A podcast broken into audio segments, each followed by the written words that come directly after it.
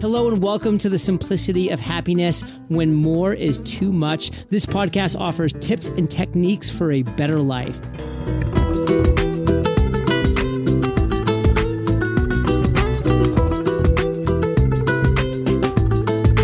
And here's your host, Floh.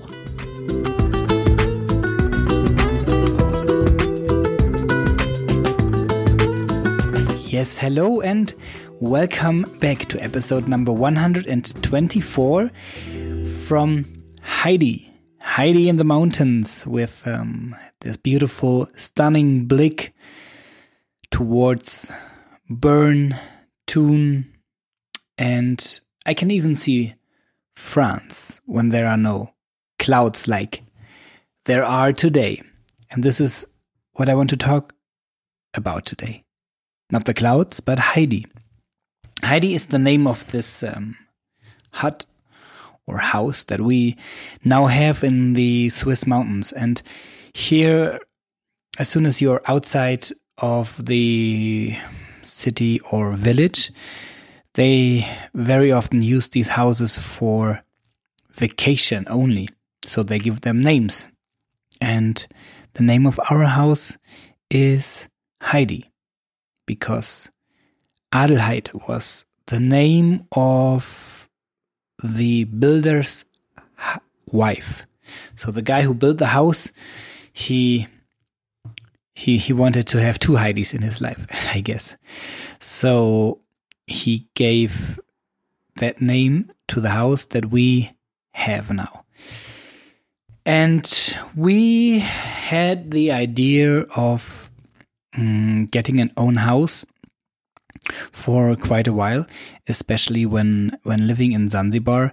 We found out how amazing it is when something is your own and you can really put effort and energy in there and create something that you truly love and then share it with other people.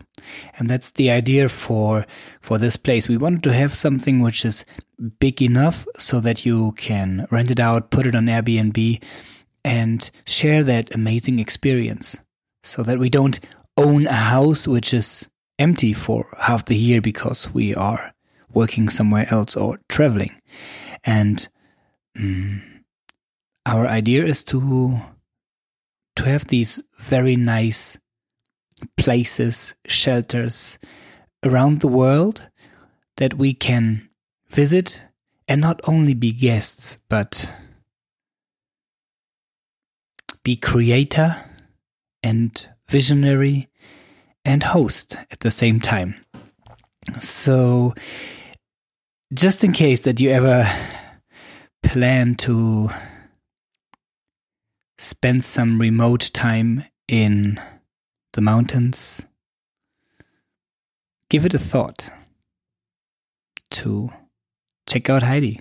You can just drop me a note. I think it will be available from maybe February or maybe even end of January already for for renting out. What I what I really want you to consider is what are the dreams? What are the visions? What are the ideas that you have? When I think back, I had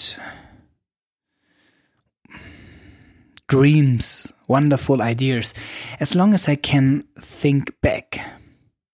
But most of them always stayed dreams because I feared what could happen if I lose or if I fail. And very often, things that I dream to be so wonderful never ever happened because I feared the failure, the mistakes that could occur. And with this house, there's a, a very simple reason why we were able to get this house because it, it's in a, it was in a very crappy uh, state. So there was no There was no power, there was no water, there was no hot water, there was no proper heating. Um, there were parts of the wood that were just rotten away. The kitchen wasn't working. There was no real bathroom, and um, and it's quite far up in the mountains, so that you can't reach it by car for about five months every year. So, I guess if you if you want some um, Swiss company to prepare this house, it will cost a hell lot of money. And for most Swiss people, investing up here, they would rather tear it down and and build it up again. And if they want to rent it, they just prefer to pay three times the price and get another house which is already in a good shape. So there were not too many people looking for this house, and those who did, they feared what could go wrong. And because we, yeah, we had this experience in Zanzibar in the last year, we knew what we are capable of doing. Especially, I knew how to do electricity, how to do woodwork, how to build up, uh, tear down walls. And I thought, well, we, we're just going to give it a try. And I was very confident. So when we talked to the owner, he he believed we were congruent, we were confident that we are able to make it, and um, so he he took the decision on the very first well hour that we met. We went up here, we met him, we looked at the house, we saw all the problems. We had a short discussion about it and we talked about how difficult it's going to be and if we are able to manage it. We said, yes, we think that's going to be easier than the lodge. And then we went for it. And then, well, I wanted to do a new water installation, and then I found out that I, I basically I had to redo all of the bathroom and the kitchen, including the walls at the side because they were not holding anymore.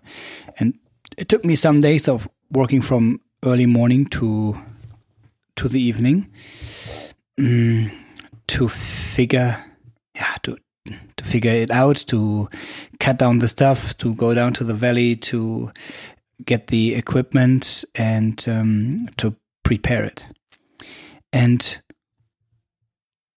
while doing this, step for step, staying in the moment, focusing on the kitchen, on the bathroom, on the shower, on the water, building up the floor, building up the wall, step by step by step. It actually was quite easy while doing this. If I look back at what I have done the last two weeks, it even seems to me quite frightening to have so much to do. But by staying confident and knowing where we want to be in half a year or a year and staying in the very moment on doing stuff. It just works out. And the worst thing that can happen is that it just takes a little longer. And this is my idea for you.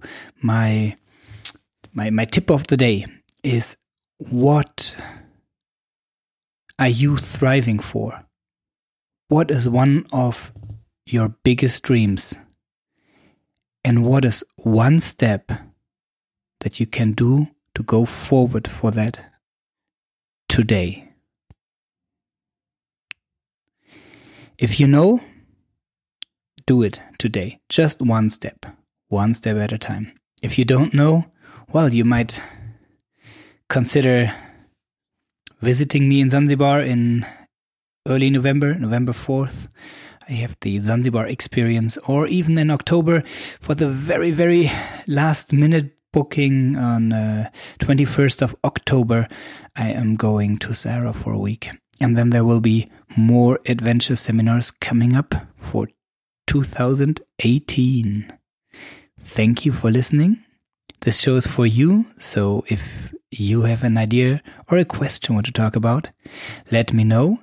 If you're not ready for an adventure seminar yet, well, think about leaving an, a five star review on iTunes and um, send me a screenshot of that, and you will get a mindscaping session, which can be the start of the change in your life. Thank you, stay tuned, and talk to you again.